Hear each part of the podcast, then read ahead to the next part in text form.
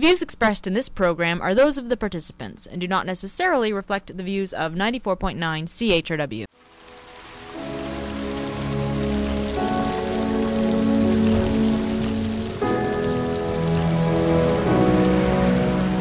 Good evening, and welcome to the J Night Hour. My guests tonight are James Taggart, CEO of Taggart Transcontinental Railroad, Wesley Mouch, a noted Washington lobbyist from the Philadelphia law firm Young, Stevens and Sachs, and Ellis Wyatt, the oil and gas entrepreneur who is responsible for the current economic boom in Colorado. My first question is to Mr. Taggart. Sir, your company is one of the few managing to survive in our current economic downturn. Yet there have been dozens of derailments on your lines in the last year alone. How do you explain that? With any growth, there can be growing pains. People shouldn't have to worry about how they're going to get where they need to go. We must act to benefit society as a whole. People aren't going to be going anywhere without oil. That means the railroads like Mr. Taggart's need to be fixing their railways here instead of adding Can new ones something? like those in Mexico. Could I get a cup of coffee? He makes a very good point, Mr. Taggart. Do you have any money? Our motto is I got plenty of money. And Taggart Transcontinental is committed to sharing the burden in these tough Hey, what happened to you? expanding our lines into more and more territories. Who's John Galt? We don't need more rail lines.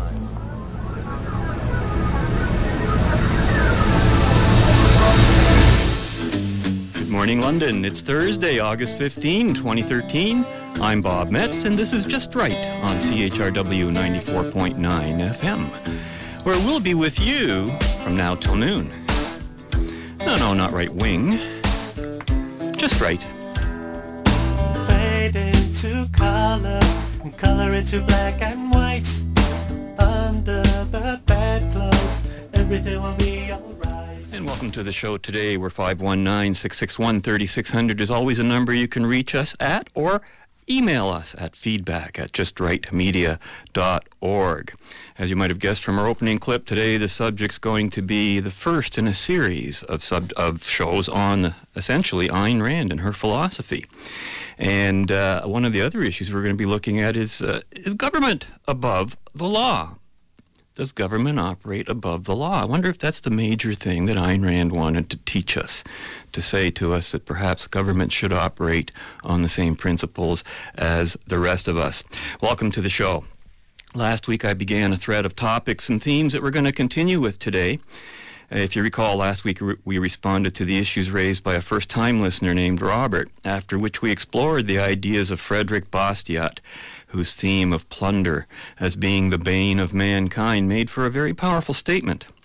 Today, I plan to continue our summer tutorial and review some of the basic principles of a free and prosperous society and some of the principles that people are why some why some people are opposed to these things always under attack, of course, by collectivists and state planners of every type is the economic system that has come to be known as capitalism, and on which all of the economic ills of our socialist and collectivist institutions are always blamed.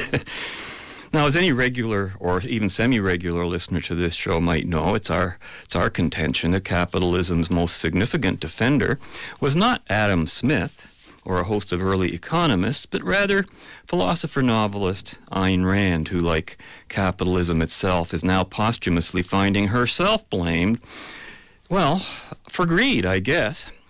At least that's the case made by a fellow named Gary Weiss. Gary Weiss hates Ayn Rand and everything, yes, everything she stood for. And he wrote a book about it titled Ayn Rand Nation, purposely titled to sound like Aryan Nation, with the subtitle The Hidden Struggle for America's Soul. Just came out, right, relatively speaking, uh, published in February 2012 by St. Martin's Griffin. Now, Gary Weiss is described on the jacket of his book as a, quote, journalist and the author of two books probing the underside of finance Wall Street versus America and Born to Steal. He was an award winning investigative reporter for Business Week, and his articles have appeared in Conde Nast Portfolio, Parade Magazine, Salon, and the New York Times, among other publications. Now, all I can say is if Ayn Rand Nation is indicative of the other stuff Gary Weiss writes, it's not worth the paper it should never have been written on. Except in a very perverse sense. Now, in that perverse sense, this book has a major value. May I say, it's almost priceless, especially to people like me.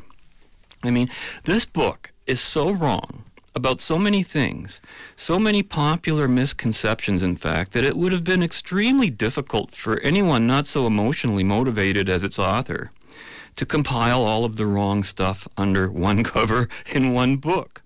Would have taken me years to collect so much intellectual spam in one place for such easy to access reference.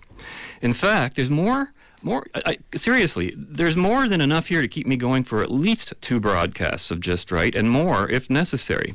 And i think it might be necessary because uh, this could become the first of a series of, of a long series of shows. I won't even be able to get past the introductory chapter today believe it or not. There's so much to deal with just in the first few pages of the book alone and here's kind of the best part for me looking to the future from my own personal perspective, I actually know and have met with and talked with a large number of the people who are the major targets of Weiss's criticisms and attacks. And I also happen to know a lot of the real stories behind the story he's telling.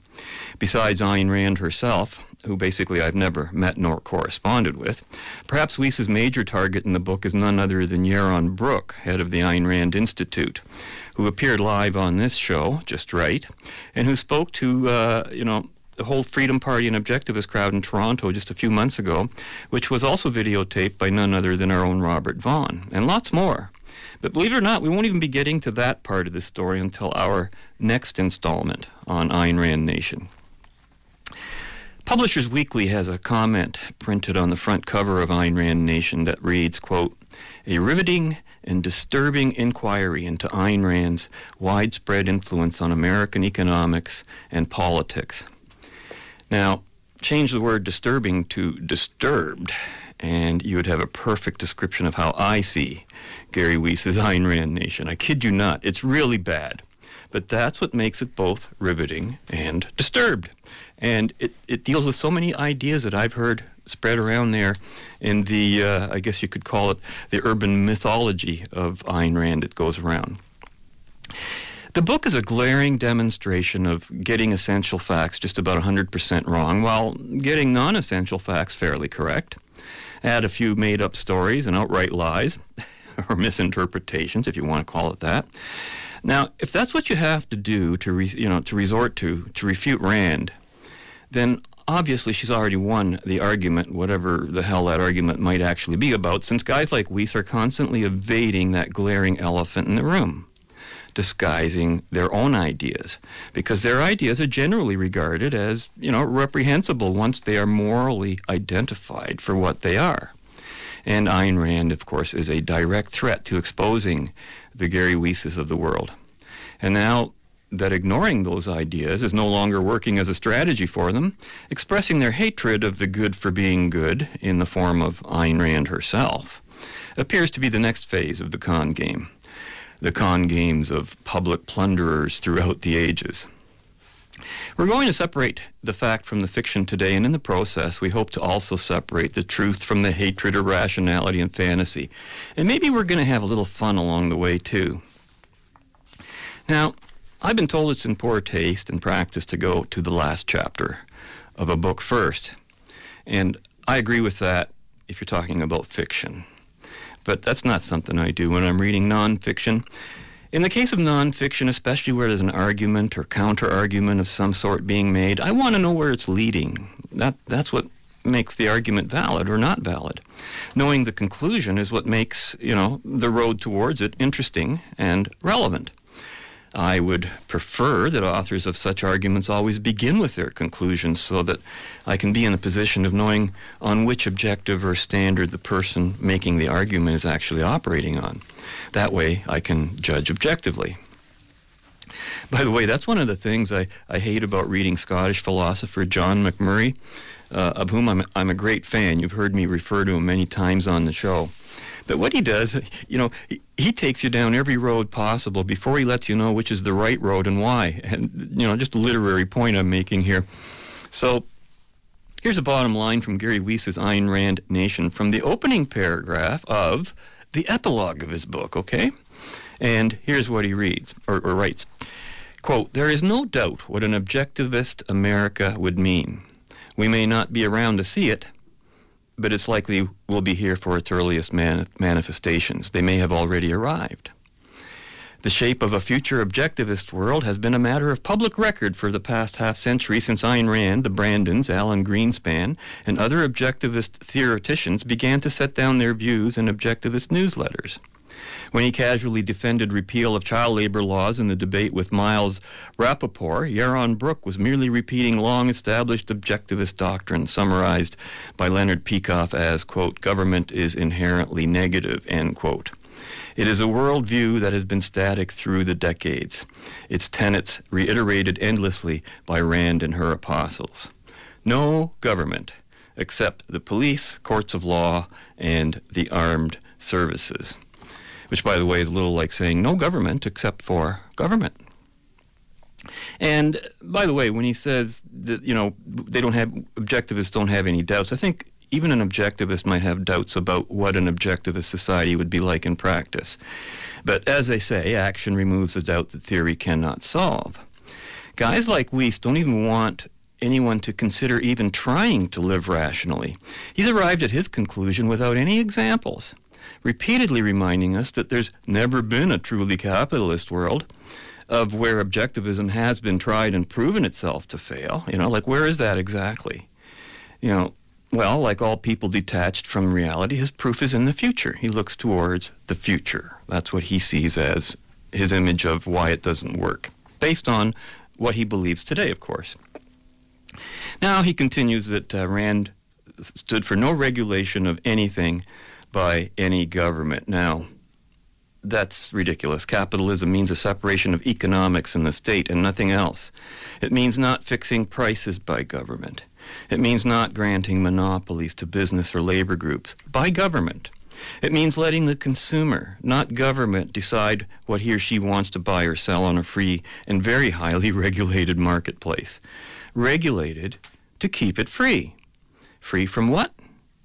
Free from coercion, which is why we need police, courts, and armed services, or in a word, government, and not regulation as such, but rule of law.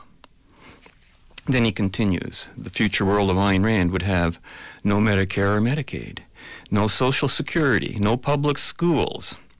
Uh, interesting there because Ayn Rand herself actually advocated vouchers for the public school system, which is far short of the mark, even as a means to get from a totally state controlled system to a truly public school system. I prefer government as referee, not a player in the game of education. And there's a better way than vouchers, but that's a particular, not a principle, and uh, subject for a future show, I guess. And he continues, of course, no public hospitals, no public anything, in fact, he writes. Just individuals, each looking out for himself, not asking for help or giving help to anyone.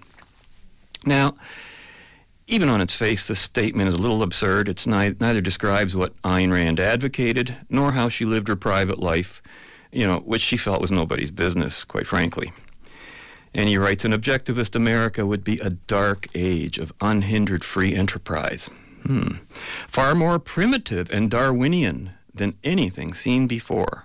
Objectivists know this. What perhaps they do not always appreciate, given their less than fanatical approach to reality, Huh? Is that a compliment? I don't know.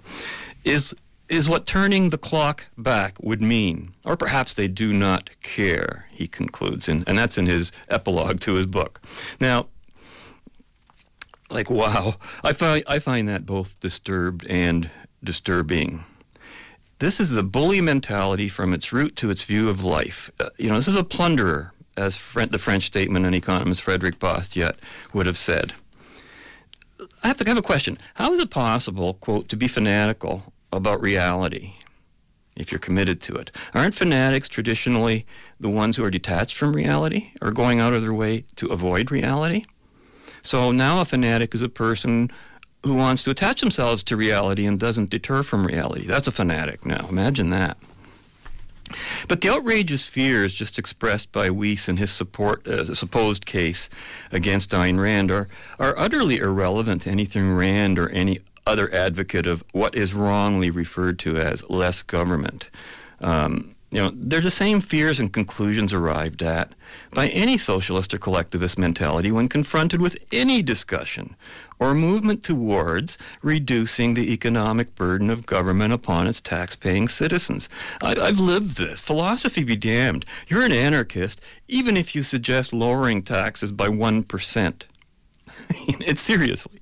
Want a 0% tax increase in your community?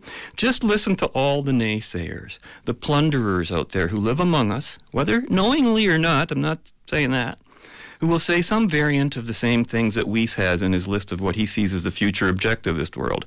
There'll be no more social services. There'll be no more money for hospitals. Who's going to look after the poor? All of that stuff. These folks have probably never even heard of Ayn Rand or Gary Weiss. They should be introduced to both of them. So we'll start at the beginning on the other side of our upcoming audio interlude with the introduction of Gary Weiss's Ayn Rand Nation, which is ironically titled Why Ayn Rand Matters. And even that he gets wrong, but at least he admits that Ayn Rand does matter. We'll find out why as we begin our journey, and of course, we have to have a bit of fun along the way through the Ayn Rand nation that is envisaged by one writer who's terrified at the, at the prospect. Now, for those of you unfamiliar with the sci fi fantasy TV series Sliders, it was based on the premise of its multiple dimension traveling characters always ending up in some parallel universe, sometimes only slightly different from the world they left, our world, of course, and occasionally extremely so.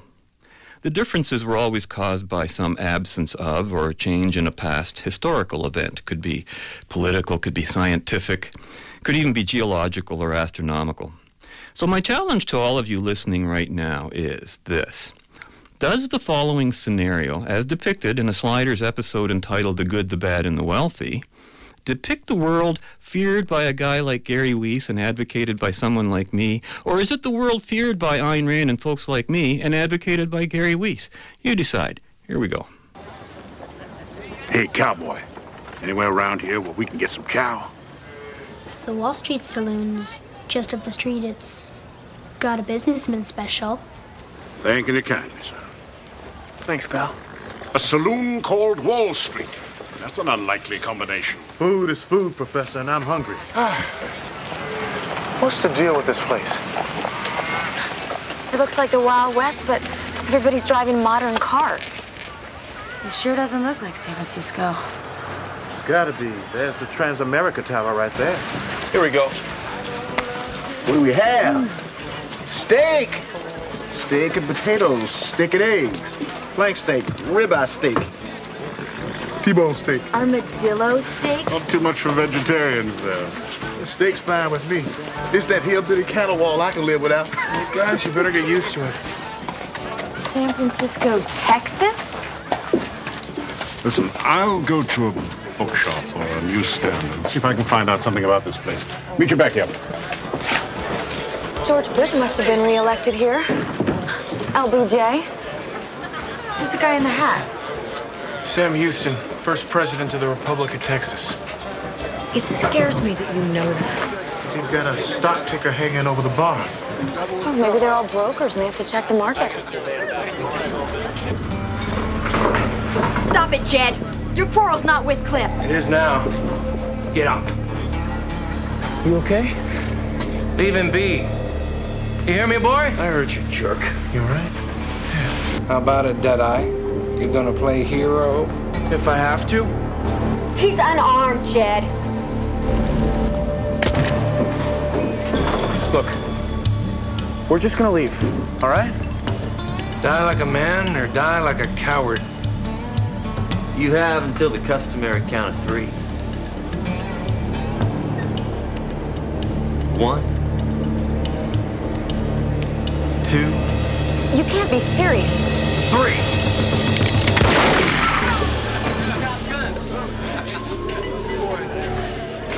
Uh, what do we do now? He killed him. Somebody out-negotiated Jed Dalton. We saw the whole thing, Sheriff. It was self-defense. Hey, you, come here for a minute. Yeah, you tell him what happened. You know something about this, Cliff? It's true, Sheriff. Uh, Dalton was trying to keep me from my winnings. This man came to my defense. So, out of the goodness of your heart, you decided to make a preemptive move against Jack Bullock's corporate counsel. Afraid I gotta take you into town, son. Surprised the Bar Association won't want in on this. What do you mean there are no lawyers in the yellow pages? It says see negotiators. We don't need a negotiator. Let's check into the hotel. We'll ask them. In 1836, Sam Houston became president of the Republic of Texas, as on our world.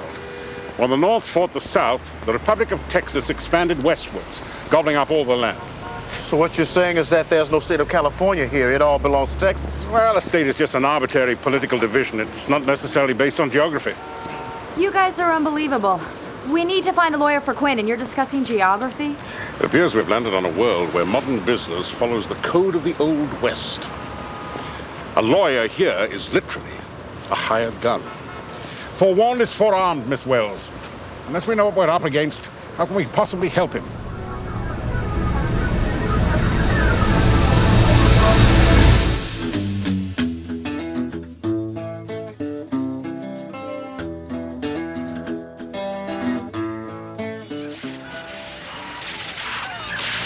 And we thought TV was violent on our world. Yeah! He's plastered. Oh, wait a minute, wait a minute. Let me help you. Oh, man, what have you been drinking? Courage. I'm Wild Bill Hickok, and every two big gunslinger in the town wants a piece of me. You were in another gunfight? You've heard of corporate gunslingers? On this world, they're real gunslingers. Cuts the red tape of contracts, I guess. Help me get him to bed. First thing in the morning, we're out of here. I'm okay. I'm okay. Uh.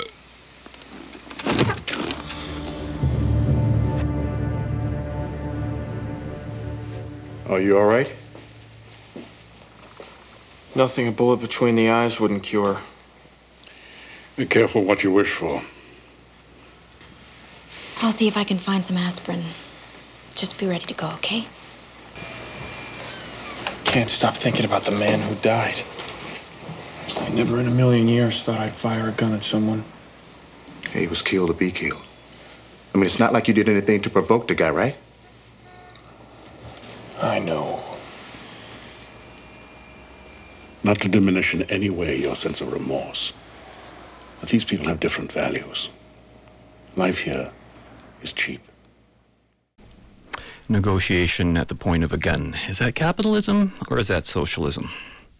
Why Ayn Rand Matters, the introduction to Ayn Rand Nation by Gary Weiss, who has written the book to warn us of the dangers of exposing ourselves to Ayn Rand's ideas and philosophy.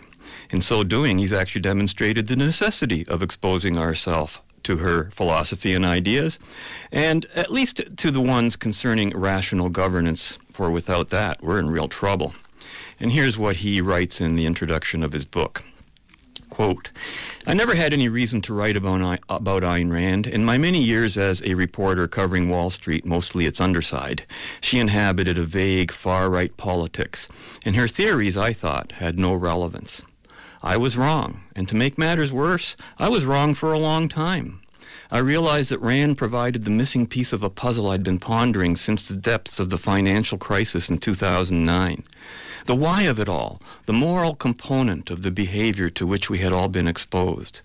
What made accomplished men so selfish, so seemingly amoral, so lacking in public spiritedness, so thirsty for a buck?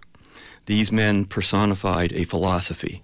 Whether it was explicitly adopted or implicit was not important. What mattered was that they lived it.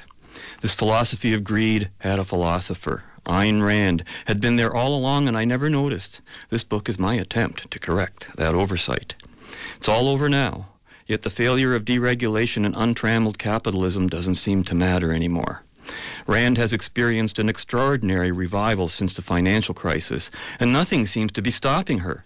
It is a struggle for the soul of America, hence the book's subtitle, I guess. She is winning because she's not considered to be very important. She is ridiculed, not analyzed, engaged, or rebutted.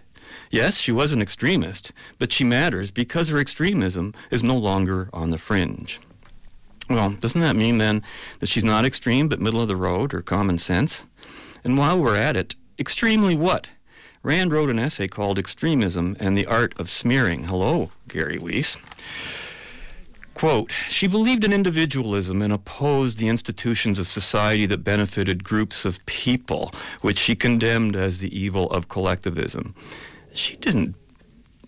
This is so false. Like she, what? She she was opposed to things that benefit people. No, she's opposed to things that hurt people via plunder. That's what she was opposed to. Benefit away all you want. Every man was an island, he writes. Being selfish, pursuing one's rational self interest was the only truly ethical form of existence. To be selfless was evil. She used that word often. Her position seemed almost maniacally inconsistent. She opposed the Vietnam War and thought Dwight D. Eisenhower was soft on communism. She called the philosophy that she invented objectivism. She's the godmother of the Tea Party and the philosophical bulwark that stands behind the right's assault on Social Security and Medicare.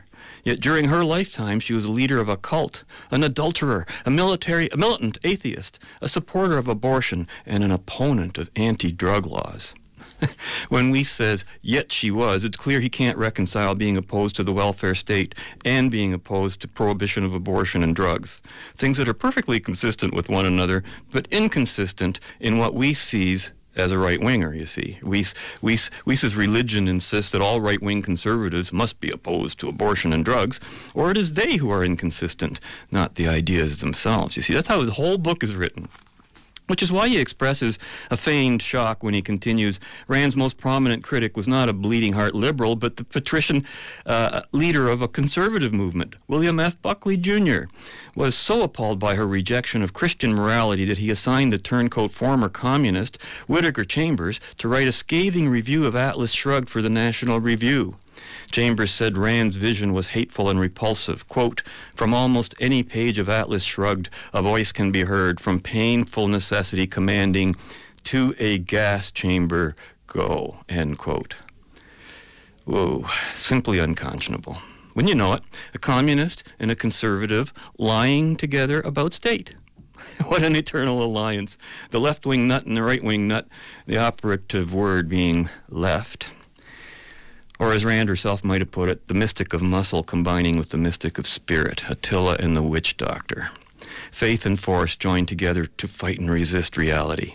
Tune in for the next exciting conclusion when existence ceases to exist. Don't miss it, and don't be missed by it. Wow. To a gas chamber go. I guess that's what inspired the title of Weiss's book, Ayn Rand Nation, which is laid out on its front cover, immediately suggests Aryan Nation. You get it? You know, really clever, eh? No, it's slanderous practically. Despite the scalding reviews, continues Weiss, Atlas Shrugged sold in the millions and remains a bestseller to this day. Rand's tribute to self-indulgence, The Virtue of Selfishness, a collection of dense essays published in 1964, is one of the most popular books on the philosophy and ethics in the, in the English language. That's right. I don't mean one of the most popular books at the Ayn Rand bookstore in Irvine, California. I mean in the English language, he exclaims. In 1999, when, when Rand was far less popular than today, a reader survey by Random House put The Virtue of Selfishness at the top of the list of the best nonfiction books published since 1900. That kind of survey can be rigged, but it wasn't far off the mark. Amazon.com sales rankings, even before they were boosted by an Atlas Shrugged movie released in 2011, which we heard on the opening of the show, have demonstrated that Rand's appeal is truly widespread. Cons- Virtue consistently ranks among the best selling books at Amazon on the subject of ethics and morality, well ahead of conventional tomes like Profiles in Courage by John F. Kennedy. So I'm going to leave it there for now. Uh, now, I know a lot of objectivists, we're going to take a break now for the bottom of the hour. I know a lot of objectivists might not be too pleased with me for playing what you're about to hear. Okay? Listen, guys, lighten up a bit if that's the case. I want to thank our on air operator, Ed Von Addercast, for digging this one up for us. And I thought it was a really funny spoof of Ayn Rand that you can see in its complete version. I, there was a bit of a visual part that didn't work too well for radio. Uh, but you can go online and Google and search YouTube for Funny or Die, Ayn Rand's private access show. It's pretty good. Personally, I did not find this spoof to be insulting to Ayn Rand in the slightest. It actually is more of a great caricature of the caricature of Ayn Rand that people like Gary Weiss would paint for us. It's a literal, out of context projection of a collectivist's view of Ayn Rand, and I think it's pretty funny and well done. When we return on the other side of the break, we'll take a direct look at just what it is that Rand said that so frightens collectivists of all colors and stripes. What's all the fuss about?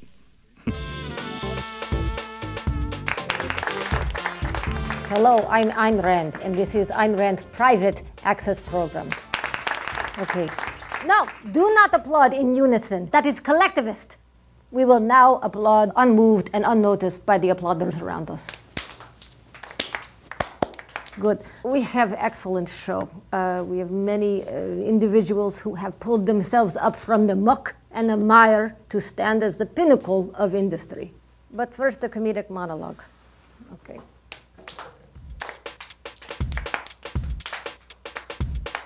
Did you know that the Mothers Against the Drunk Drivers want to change their name? Yes, they want to call themselves, uh, let's just take away Amanda Bynes' keys. That's the end of the comedic monologue. Fate is the worst enemy of mankind. It stands as the antithesis and the enemy of thought. Please welcome Rob Delaney. Hello, Anne. Thank you for having me. It is pronounced Ein. Are you sure? You know, I don't like interviews. You know why? Why? Because it is two people working together. It is not nature's way. So I also don't believe in intercourse, but I believe in masturbation. You're a stand up comedian, so you are a solo act. Mhm. You're also on Twitter. Oh, yeah, yeah. I like Twitter because if you do a good joke, it, you get rewarded, you know? Splendid, a meritocracy. So the person with the most followers is the best? No, I don't think that they're Yes, the but you must admit that Ashton Kutcher is your superior, yes? Absolutely not, no. Yes! No. Yes! He has a higher number of people that follow him, but that's it. He's not my superior. Ah, you're an egoist. I like this. That's why I admire you. Okay, You yeah. strike me as the kind of person who, if there's a fire, you save yourself and your neighbors and your family perish, yes? No, absolutely not. don't be mad modest, please, because that is the husk in which a communist hides. What, no, I yes, I save myself, but I also save the people I care about because I don't want them to die in a fire. I forget your stand up. That's a very funny joke, Rob Delaney. I have a joke too. It goes like this Knock, knock. Who's there? John. John who? John Galt. I don't get it. John Galt. Because you say it twice? John Not- Galt, he would never knock if he wants to come in. He opens the door. He is a man. That is John Galt. Now, partake in the rational self interest that is the oil that really lubricates the machines of the world and promote yourself, please. I, I like the way you said that. Uh, I, I'm touring, so I'm going all over the country. I'm going to New York, Bastion and, of and, uh, liberalism. Atlanta. then- Hotbed for communism. And then after that, I go to Chicago. Chicago. City of industry built on steel and on railroads. What else? Oh, uh, I have a stand-up special that uh, I produced myself, and uh, you can get it on my website for five bucks. That's the latest big thing that I've done. When I was 12, I fled to Crimea to escape the teeming hordes of the Bolshevik Revolution. Okay, that is all the time that we have. But I will leave you with this. We die alone, and then there is nothing. Okay, good night.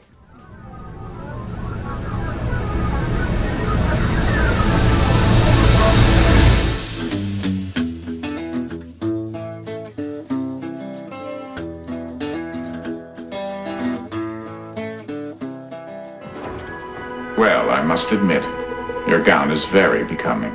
I don't have time for your little fantasies. Return me to Voyager. This is no fantasy. You're in the Q continuum now. The continuum. That's right. I'm simply allowing you to perceive it in the context your human mind can comprehend. This is a much more colorful representation for a human of American descent, don't you think? An elegant manor house, a beautiful Southern belle, a dashing Union officer, determined to win her affections despite her hatred for Yankee interlopers. Enough. The only thing that interests me right now is the welfare of my ship and crew. This has gone way beyond your ship.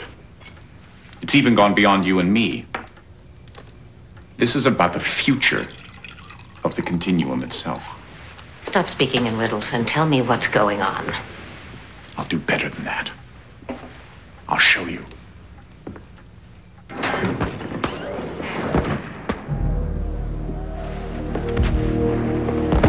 Continuum is burning. You are in the middle of a civil war. Start explaining. Do you remember our friend Quinn? Q who committed suicide aboard Voyager. Do you recall what I said might happen if he were allowed to take his own life? His death caused this conflict. It caused chaos and upheaval.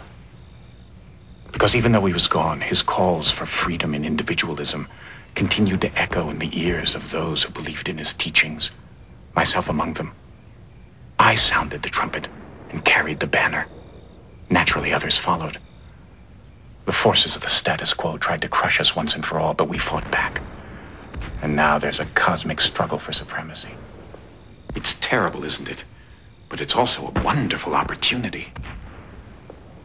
I fail to see anything wonderful about a war. War can be an engine of change.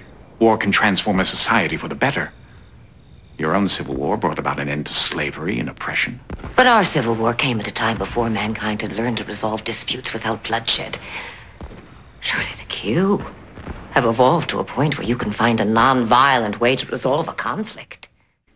Yeah, it's kind of hard to believe the Q haven't discovered freedom and capitalism, whatever that might mean to omnipotent beings. Okay, the virtue of selfishness. You know, what's all the fuss about? What exactly is it that Ayn Rand said in those dense essays that are to be found in the virtue of selfishness that Gary Weiss is so terrified of? Was Ayn Rand talking about the Tea Party and the virtue of selfishness? Was she supporting some political party or movement that Gary Weiss, author of Ayn Rand Nation, so ve- vehemently disagrees with? Now, there is a five page chapter entitled Government Financing in a Free Society in that book, in which she supports voluntary taxation and outlines a principle on which such taxa- taxation could be based. But she insists it's among the last things a government could achieve. Quote, any program of voluntary government financing is the last, not the first reform to advocate. It would only work when the basic principles and institutions of a free society have been established. It would not work today, end quote. Now, when it comes to politics itself, I've never really held objectivists with the greatest authority or expertise on the political and often the legal applications of their own principles. You know, as Ayn Rand would say, and I'm paraphrasing a bit here, you know, that's the job for lawmakers or the political representatives, etc., to deal with the complexities of how a principle should be implemented. And well, I personally I disagree with Rand's observation that tax reform is the last thing to do. Certainly, going totally voluntary might be, but tax reform has to be done concurrently with spending reform. For starters, I regard consumption taxes as the most obvious voluntary means of taxation, and even there, there are limits to how much a government should be permitted to tax.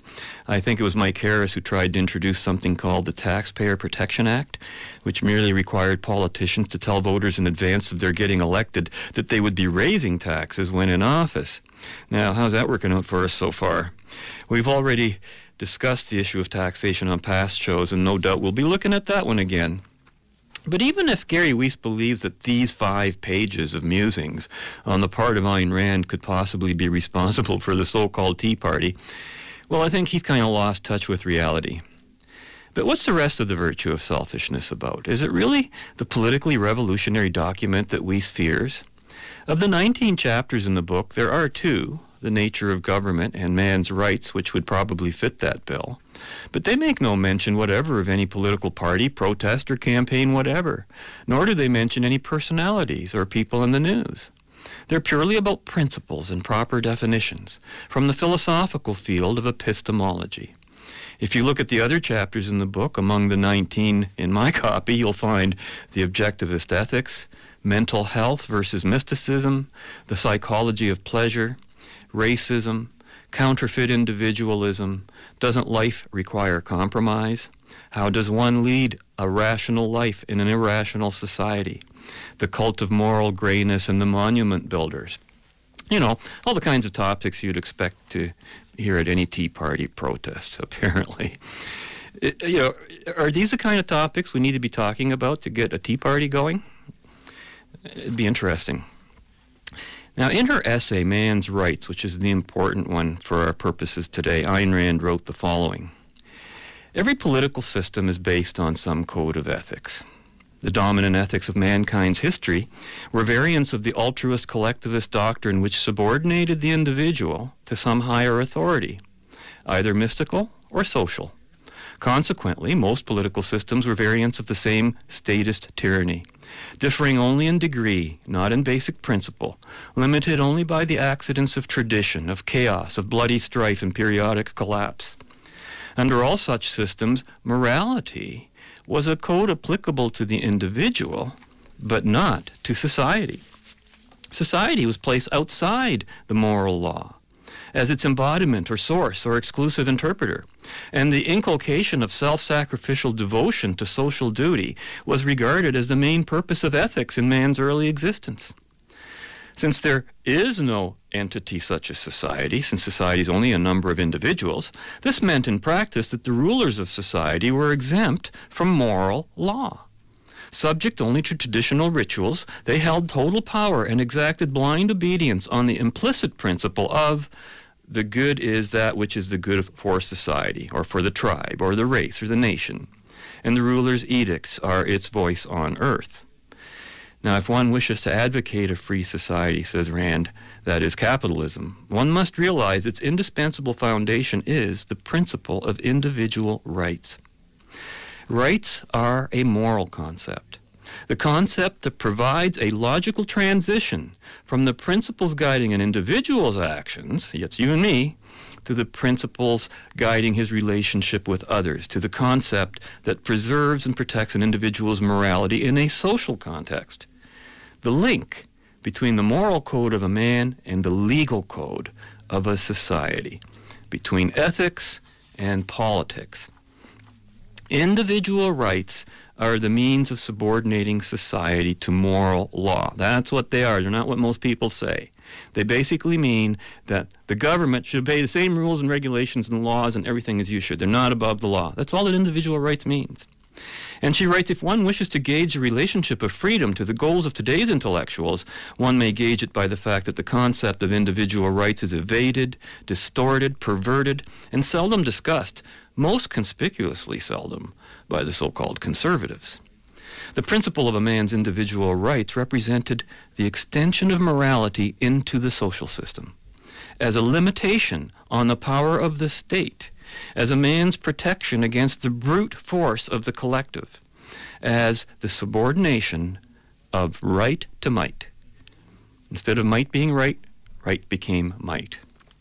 The concept of a right pertains only to action, specifically to freedom of action. It means freedom from physical compulsion, coercion, and interference by others. It was the concept of individual rights that gave birth to a free society. It was with the destruction of individual rights that the destruction of freedom has to begin. A collectivist tyranny dare not enslave a country by outright confiscation of its values, material or moral. It has to be done by a process, and get this, of internal corruption.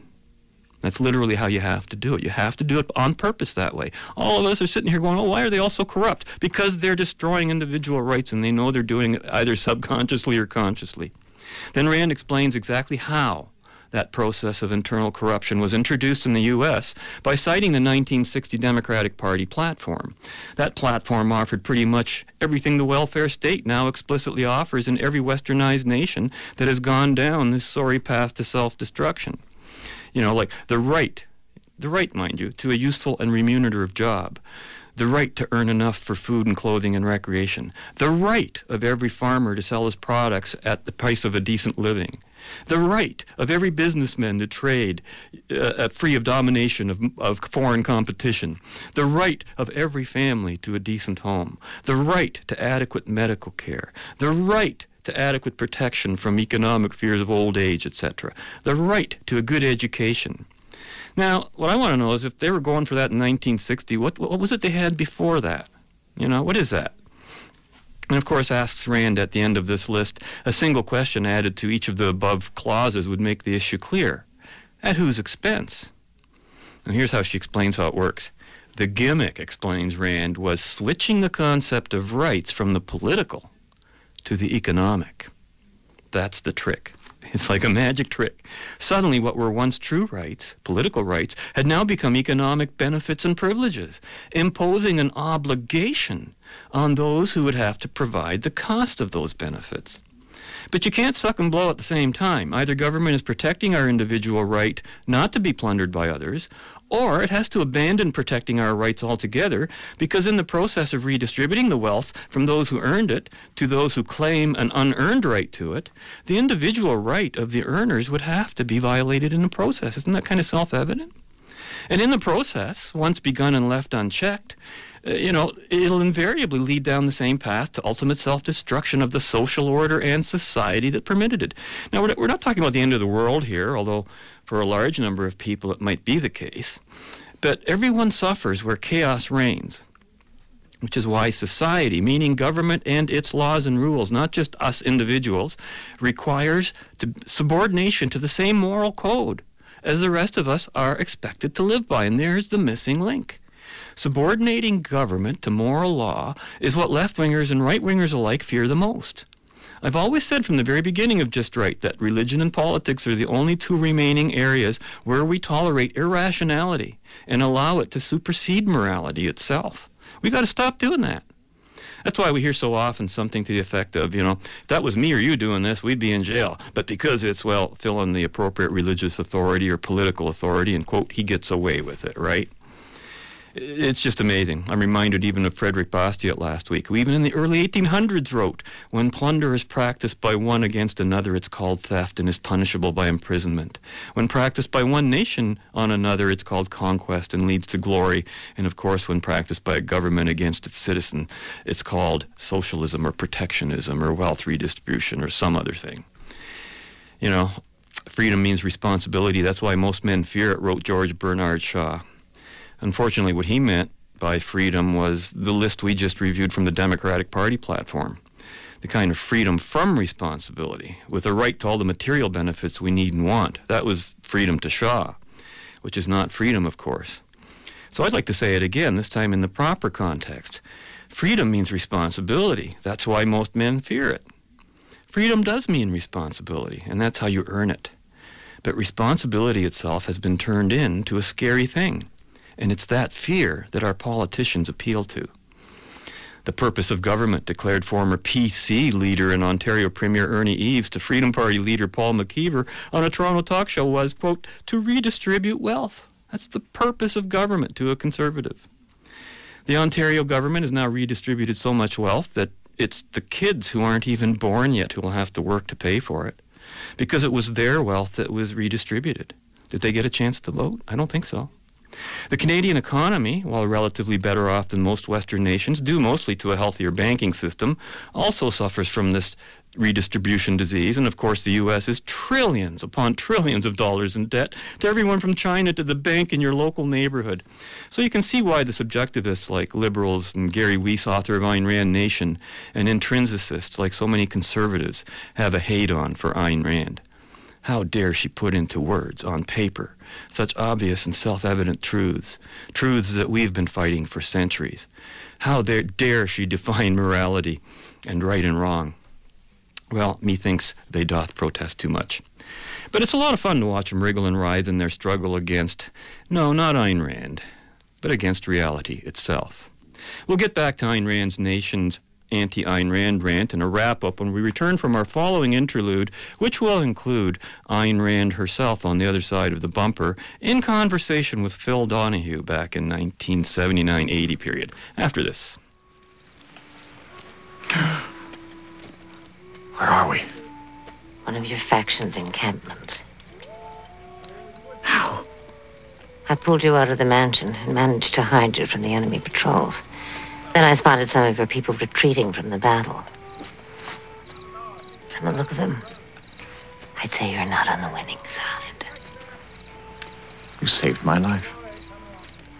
And now it's time to end all this. I knew you'd come around. Oh, so you're not willing to do the hard work? I'm an idea man. Hard work isn't my forte. I'd change specialties if I were you. Because the kind of trouble you're in needs more than a quick fix. You can't just sprinkle a little human DNA into the continuum and make everything all right. Why not? Those best qualities of humanity you talked about aren't a simple matter of genetics. Love, conscience, compassion. Oh. They're attributes that mankind has developed over centuries. Values that have passed from one generation to the next, taught by parents to their children. Creating a new kind of Q is a noble ideal. But it will take more than impregnating someone and walking away. If you want your offspring to embrace your ideals, you're going to have to teach them yourself.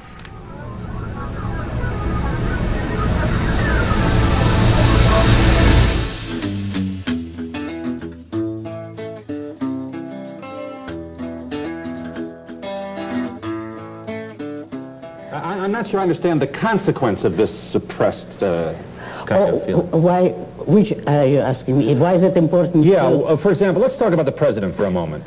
Uh, if, if I'm understanding you, one of the points you'd like to make is that you want to see a president joyful at victory, able to, if not jump up and down, manifest his joy, huh? Yes, certainly. Spare you the tough uh, person who goes through the leadership role, never smiling, huh? Uh, that wouldn't quite apply to the present president, you No, know. no, it wouldn't. so you must be encouraged by Mr. Carter's uh, response to his own feelings. I, I see. I think his smile is genuine, don't you? No. I, I think... I think it's conditioned. He, he now, if you watch him, he smiles when he's saying something serious. And it's almost like, like a nervous reaction, you know. He just smiles. Oh my God, I forgot that I'm on TV. Yeah. Well, that's uh Well, don't forget you're on TV. But No, but he is not a strong personality. Yeah. And uh, nor is he showing genuine emotion. Uh-huh. I don't think he has any ideas, and if so, he has no feelings. Okay.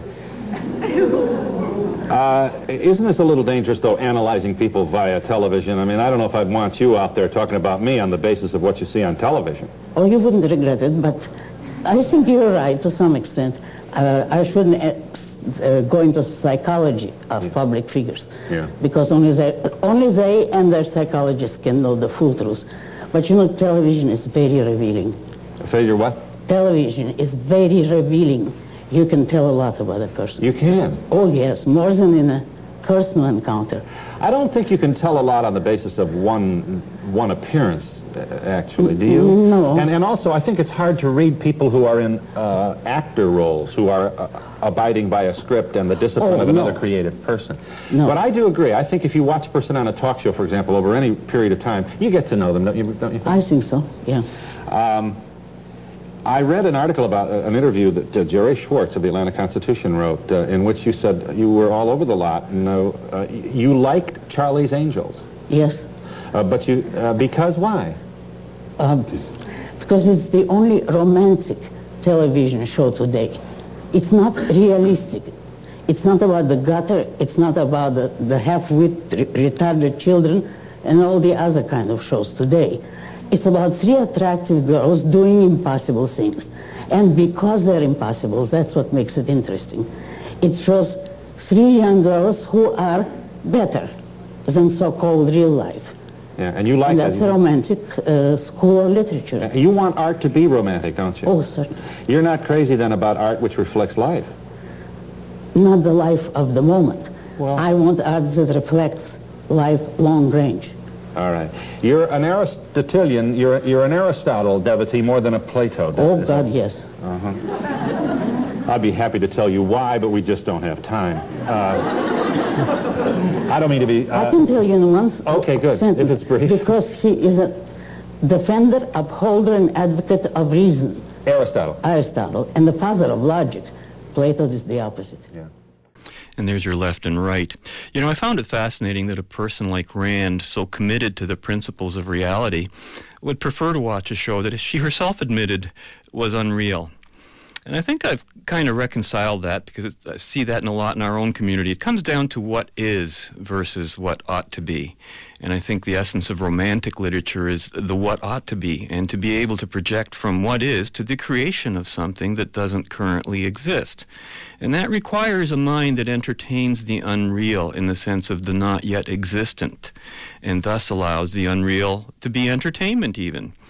You know, Rand says, or Gary Weiss writes that Rand lived for politics in his introduction to Ayn Rand Nation. Yes, we're still on the introductory chapter, and we won't finish that today.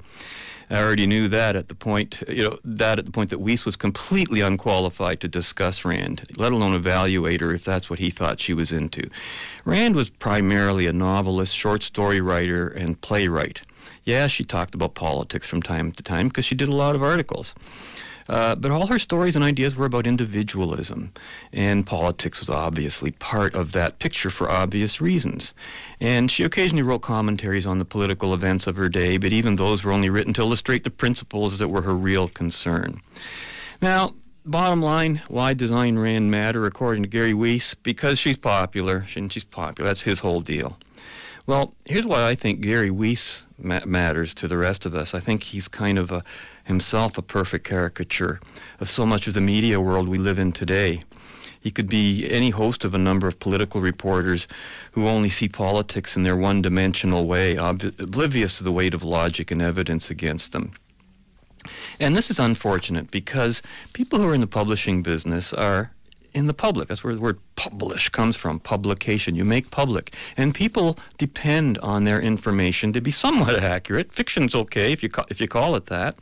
And, you know, the pro- that's the problem. You get so much of this intellectual and moral garbage like Weiss's book. It's the spam of paperbacks you know, you could call it political pornography if you like, because, you know, it might be fun to read and very exciting to read, but unreal. you know, Ayn Rand Nation is written proof that while some things may be black and white, some things are black and black, like the cover of the book itself.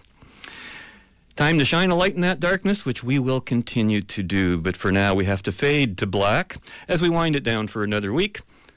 So be sure to tune in next week when we continue our journey in the right direction.